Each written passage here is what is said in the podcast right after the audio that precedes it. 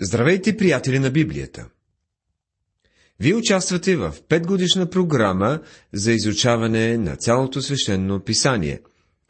До сега сме преминали през всички новозаветни книги до посланието на апостол Павел към колосяните. А от Стария завет, от книгата Битие до книгата на пророк Исаия, която в момента е изучаване. В миналото предаване – ние започнахме разглеждането на обвиненията на Бога срещу Израиля, така както са записани в първите 17 стиха от глава 1. Сега продължаваме от стих 18 нататък. Дойдете сега, та да разискваме, казва Господ. Ако за греховете ви като мораво, ще станат бели като сняг. Ако са румени като червено, ще станат като бяла вълна. Бог казва на Юда. Не ме насилвайте да произнасям присъда. Уредете въпроса си извън съда.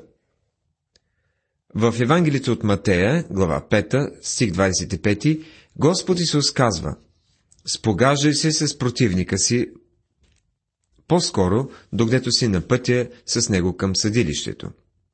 Не чакай той да ти заведе в съда.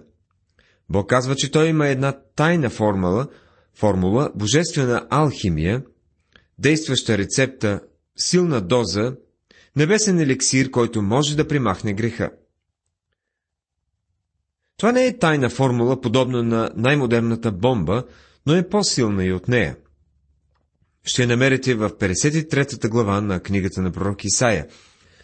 Там се говори за един, който е бил опетнен, страдал е повече и умрял по различен начин, който е бил наранен заради нашите прегрешения.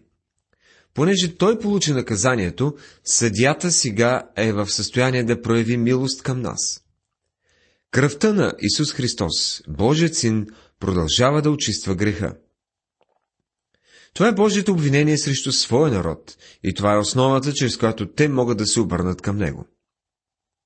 Ако се обърнат към него, той ще запази народа. Той ще им даде почти 100 години и тогава, ако те не се обърнат към него и не променят пътищата си, той ще ги изпрати в плен. Тук откриваме едно приложение и за нашата страна. Ясно е за повечето от нас, че хората не могат да разрешат проблемите на този народ и въпреки многото опити, ние като че ли не излизаме от кризата. Историкът Гибон дава пет причини за опадъка на Римската империя в своята книга Опадък и падане на Римската империя. Като първа стъпка към опадъка, той изброява подкопаването на достоинството и святостта на дума, което е основа на човешкото общество – Втората стъпка включва все по-високи и по-високи такси и харченето на обществени пари за безплатен хляб и зрелища за простолюдието. Третата е лудост за удоволствие и спорт, които всяка година стават все по-вълнуващи, по-брутални и по-неморални.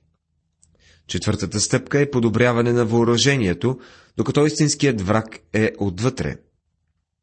Опадъкът на личната отговорност. Петата причина е опадъкът на религията, която се свежда само до външна форма, която няма връзка с живота и няма власт да ръководи хората. Както виждате, опадъкът на един народ започва с духовно вероотстъпничество, което е последвано от морален опадък и политическа анархия. Съществува ли духовно вероотстъпничество в нашата страна? Всеки информиран християнин осъзнава, че традиционната църква няма власт да променя хората към добро по различни причини. Църквата не е способна да се справи с трагичните опитности на съвремието. В една статия, изразена от Wall Street Journal, преди няколко години се казва Това, което е по-необходимо на Америка от удължаване на железопътните линии, напояване в западните райони, по-низки тарифи, по-висок добив на памук, по-голям добив на жито, е съживяването на религията. Тази, която майките и бащите ни имаха, религия, която смяташе, че си заслужава да отделяш време за семейно поклонение всяка сутрин по време на жетва. Религия, която ги подтикваше да прекъсват работата си половин час по-рано, за да може цялото семейство да се приготви за молитвено събрание. Край на цитата. Проблемът на България днес е същият. Това е духовен проблем.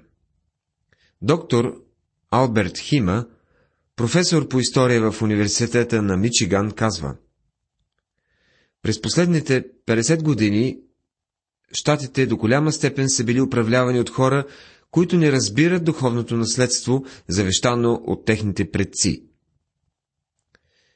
Доктор Грешем Махен казва, Америка върви надолу по хълма на едно набожно потекло и Бог да помогне на Америка, когато тя стигне основата на този хълм.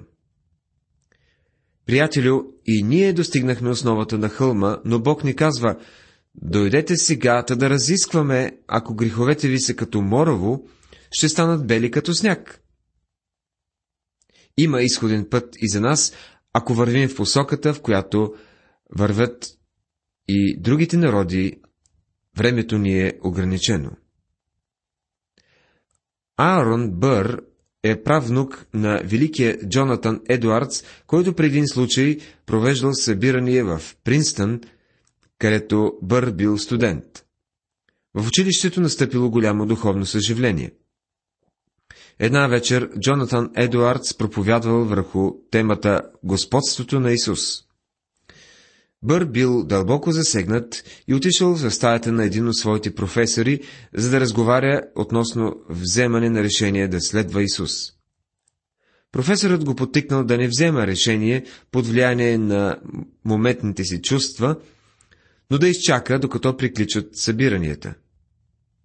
И така Бър отложил вземането на решение, след което животът му продължил да върви надолу. Убил един човек, изменил на страната си. И когато е бил възрастен, един млад човек дошъл при него и го попитал. Господин Бър, бих искал да се срещнете с един мой приятел. Бър попитал, кой е той? Младежът отвърнал, той е Исус Христос, Спасителят на моята душа. Студена пот избила по челото на Бър и той отговорил, преди 60 години аз казах на Бога, че ако Той ми остави на мира, аз също ще го оставя на мира и Той удържа на думата си. Има изходен път за нашата страна, има изходен път и за тебе и за мене. Някой го казал последният начин. Философията казва, твоят път е в мисленето. Удоволствието казва, твоят път е в пиенето. Политиката казва, твоят път е в харченето. Науката казва, твоят път е в изобретението. Индустрията, твоят път е в работата. Комунизмът казва, твоят път е в стачката. Фашизмът казва, твоят път е в измамата. Милитаризмът казва, твоят път е в борбата. Библията казва, твоят път е в молитвата, но Исус Христос казва, аз съм пътят. След като Бог отправя своите обвинения срещу Юда и им предлага спасение и изходен път от техните беди, той продължава нежно с предупреждение. Ако слушате драговолно, ще ядете благото на земята, но ако откажете и се възбунтувате, ще бъдете изпоядени от нож, защото устата Господни изговориха това. Глава 1, стихове 19 и 20 Божието управление и Божията благодат са два аспекта, на които набляга книгата на пророк Исаия. В останалата част на глава първа Бог се опитва да върне Юда към себе си. Той дава предупреждение на своя народ. Затова казва Господ Йова на силите, всемогъщият Израилев. Ах, ще се облегча от противниците си и ще отдам възмездие на враговете си, и пак ще туря ръката си върху тебе, и ще очистя шлака ти като с луга, и ще отделя от тебе всеки примес, и ще възстановя съдиите ти както по-преди, и съветниците ти както от начало. подир което ще се наречеш град на правда, верен град. Глава 1, стих 24 до 26. Съдбата на Юда зависи от отговора на народа на Божието предложение за прощаващата благодат. Ако те са готови да се отвърнат от греховете си и да се покоряват на Бога, Той е готов да ги дари със своето благоволение, както материално, така и духовно, и да ги запази от враговете им. Сион ще се изкупи чрез правосъдие, и тие, които се върнат в него чрез правда. А беззаконниците и грешниците ще се съкрушат заедно. И тие, които са оставили Господа, ще загинат, защото ще се посрамят поради дъбовете, които пожелахте, и ще се смутите поради градините, които избрахте. Глава 1, 27 до 29 стихове. Това се отнася за идолопоклонството, тъй като идолите бяха поставени под дъбови дървета и около тях се насаждаше градина. Понеже ще станете като дъб, чието листа вехнат, и като градина, която няма вода. И силният ще бъде като кълчища, и делото му като искра, и то ще изгори заедно с него, без да има кой да ги гаси. Книгата на пророк Исаия, глава 1, стихове 30 и 31. Бог е бил представен погрешно, в смисъл, че той е рисуван като човек, който и си изпуска нервите и изрича осъждения.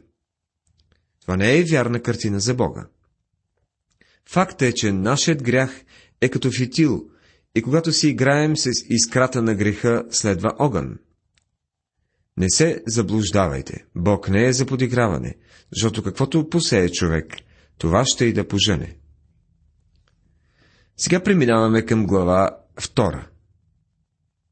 Основната тема е пророчество относно последните дни. Царството и голямата скръп. От глава 2 до глава 5 тези глави представляват едно цяло пророчество. Те гледат отвъд настоящето време към последните дни на Израиле. Като минаваме през тези глави, Бог показва ясно, че Той говори за всичките племена на Израел, които ще бъдат събрани заедно. Бог винаги мисли за Израел като за един народ. Ако Исаия бе знаел за църквата, то това не би било ново откровение в дните на Павел. От дните на Павел до днес църквата е била Божието средство, чрез което той дава своето послание на света. Посланието на Исаия се отнася за времето отвъд църквата, когато Бог ще започне да се изявява по нов начин. Ние наричаме това периода на голямата скръп, в края на който Той ще установи своето царство. Сега ще направим преглед на бъдещето за Юда и Ерусалим. Словото, което се откри на Амосовия син Исаия за Юда и Ерусалим. Глава 2, стих 1. Когато Исаия говори за Израел, Юда и Ерусалим, той има предвид точно тези хора и места. Юда означава Юда, Израел означава Израел и Ерусалим означава Ерусалим. Ако Исаия използва фигури на речта, то той ще направи съвсем ясно, че това са фигури на речта. Пророкът ще ви каже кога той използва различни приложения. Ние не трябва да придаваме духовен смисъл на пророчество, съобразявайки се с някои устарели богословски клишета, които пасват на църковни програми. В последните дни хълмът на Дома Господен ще се утвърди по-високо от всичките хълмове и ще се издигне над бърдата, и всичките народи ще се стекат на него. Книгата на пророк Исаия, глава 2, стих 2. Последните дни на църквата се отнасят до времето на духовното отстъпление. Апостол Павел прави това много ясно в своите пасърски послания в първо и второ послание към Тимотей. А духът изрично казва, че в последните времена някои ще отстъпят от вярата и ще слушат измамителни духове и бесовски учения. Последните дни в този стих, който разглеждаме, се отнася до периода на голямата скръп – Господ Исус каза ясно, когато учениците го попитаха, кога ще стане това? Тук той имаше предвид периода на голямата скръп. И тя, и тя се свързва с идването на Христос на земята и установяването на Неговото царство. Тези глави от 2 до 5 на книгата на пророк Исаия се отнасят за периода на голямата скръп и на царството, което ще бъде установено на земята. Хълмът на дума Господен ще се утвърди по-високо от всичките хълмове. Отнася се за народа на Израел и думата планина в писанието означава царство, власт или управление. Данаил прави това ясно в пророчеството си. Хълмът на дума Господен ще се утвърди по-високо от всички хълмове, т.е. над царствата на тази земя. Царствата в този свят ще станат царство на Господ Исус Христос и Той ще бъде цар на царете и Господ на господарите. Една от причините, че Израел днес е то, такова горещо място и толкова чувствително парче земя е, защото то е самото място, което Бог е избрал да бъде политически и религиозен център на света. Данил казва, тогава желязото, кълта, метта, среброто и златото са се струшили изведнъж и са станали като прах. Вятърът ги отнесъл и за тях не се е намерило никакво място. А камъкът, който ударил образа, е станал голяма планина и изпълнил целия свят. Книгата на пророк Данил, 2 глава, 35 стих. Божието царство ще бъде издигнато над царствата в този свят. И много племена ще отидат и ще рекат, дойдете да възлезем на хълма Господен, в дома на Якововия Бог. Той ще ни научи на пътищата си и ние ще ходим в пътеките му, защото от Сион ще излезе полуката и Словото Господне от Ерусалим глава 2, стих 3. Управлението и религията ще се средоточат в Ерусалим. Господ Исус ще седи върху трона на Давид. Една от основните грижи на тези, които, ще населяват, които населяват земята, ще бъде да открият и да вършат Божията воля. Те ще търсят да научат Неговите пътища и да ходят в Неговите пътеки. Бог ще съди между народите, ще решава между много племена. И те ще изкуват ножовете си на палечници и копията си на сърбове. И народ против народ няма да дигне нож, нито ще се учат вече на война. Глава 2, стих 4 Периодът на царуването на Христос на земята по време на хилядогодишното царство е друг изпитателен период за човечеството. И през този период ще има много осъдени и, разбира се, множество ще бъдат спасени през това също, през това време. Те ще изкуват ножовете си на палечници и копията си на сърпове. Управлението на Господа на земята по това време ще бъде справедливо, и той ще застави народите да упражняват справедливост и честност едни с други. За първи път всички страни ще живеят заедно в мир. Само по време на това царство хората ще бъдат в състояние да изкуват мечовете си на палечници. В книгата на пророк Юил, третата глава, 10 стих, ни, каз, ни се казва, че по време на голямата скръп точно обратното ще стане. Хората ще изкуват палечниците на ножове и сърповете си на копия – като че ли ние в момента живеем в такова време. Пророчеството за изковаване на ножовете в палечници ще бъде изпълнено по време на хилядогодишното царство, когато Господ Исус царува. Тогава ще можеш да премахнеш ключалките от вратата си и ще можеш да се разхождаш по улиците през нощта в безопасност. Няма да бъдеш викан в армията, защото няма вече да има война. Няма вече да има нужда от оръжие за защита. Царството, което Господ ще установи на земята, ще бъде царство на мир. Той ще бъде царят на мира. Безполезно и безсмислено е за всеки човек или народ да се обещава да се получи мир в света. Обединените нации, които бяха основани да помагат за установяването на мир на земята, са едно от местата, където се водят битки. Те са, за съжаление, безпомощни. като че ли повече увеличават диктатурите по света. И ние нямаме мир в света. Но ако си дете на Бога и започнеш да мислиш с Божиите мисли, ти ще откриеш, че живееш в един голям, лош и зъл свят. Ако очакваш да видиш братство между хората, тогава си обречен на разочарование. Няма да има мир, докато съществува грях в сърцата на хората и високомерната амбиция да владееш над други хора. Чуйте петия стих. Доми Яковов, дойдете и нека ходим в Господнята светлина. От гледна точка на бъдещето, което ще дойде, ние със сигурност трябва да ходим в светлината на Господа. Това е единственият начин за постигане на мир.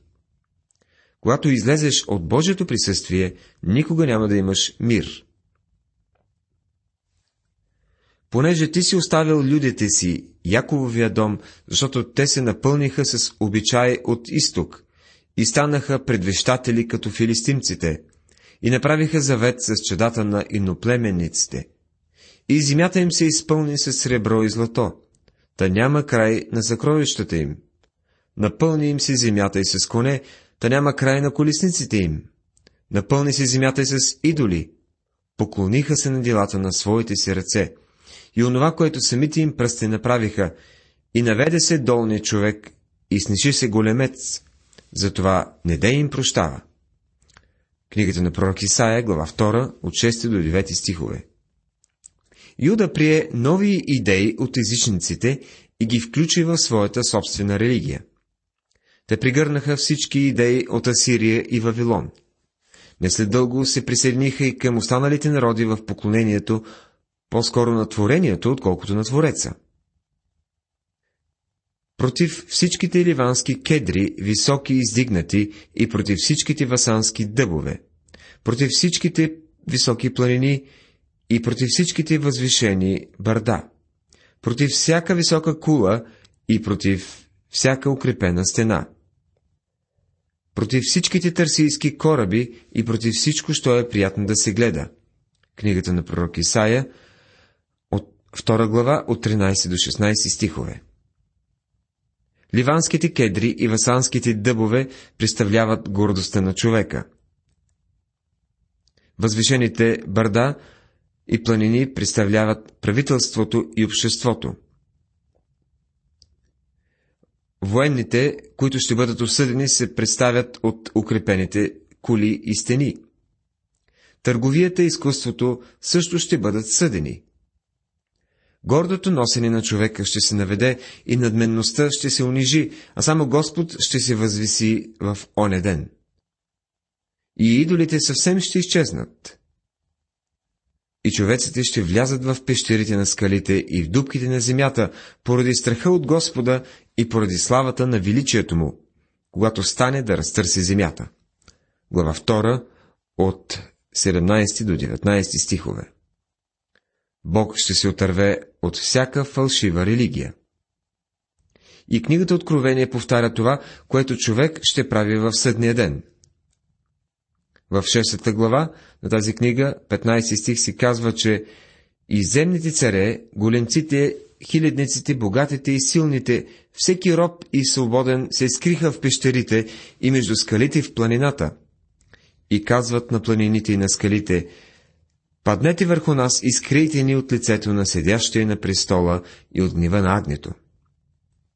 Всичко, което гледате по телевизията днес, е свързано с политическата економика, правителство, търговия, изкуство, разкоша и гордостта на човека, и религията на човека. Но идва ден, когато цялата гордост на човека ще бъде унизена и Господ Исус ще бъде издигнат на земята. Днес за съжаление, не му се отдава полагащото му се място в правителството, в обществото, в бизнеса, в изкуството, дори и в религията на света. Днес той е изоставен. Когато дойде отново, хората ще търсят пещерите на земята. Не знам дали хората някога са били пещерни човеци или не, но ще дойде ден в бъдещето, когато те ще се върнат отново към пещерите.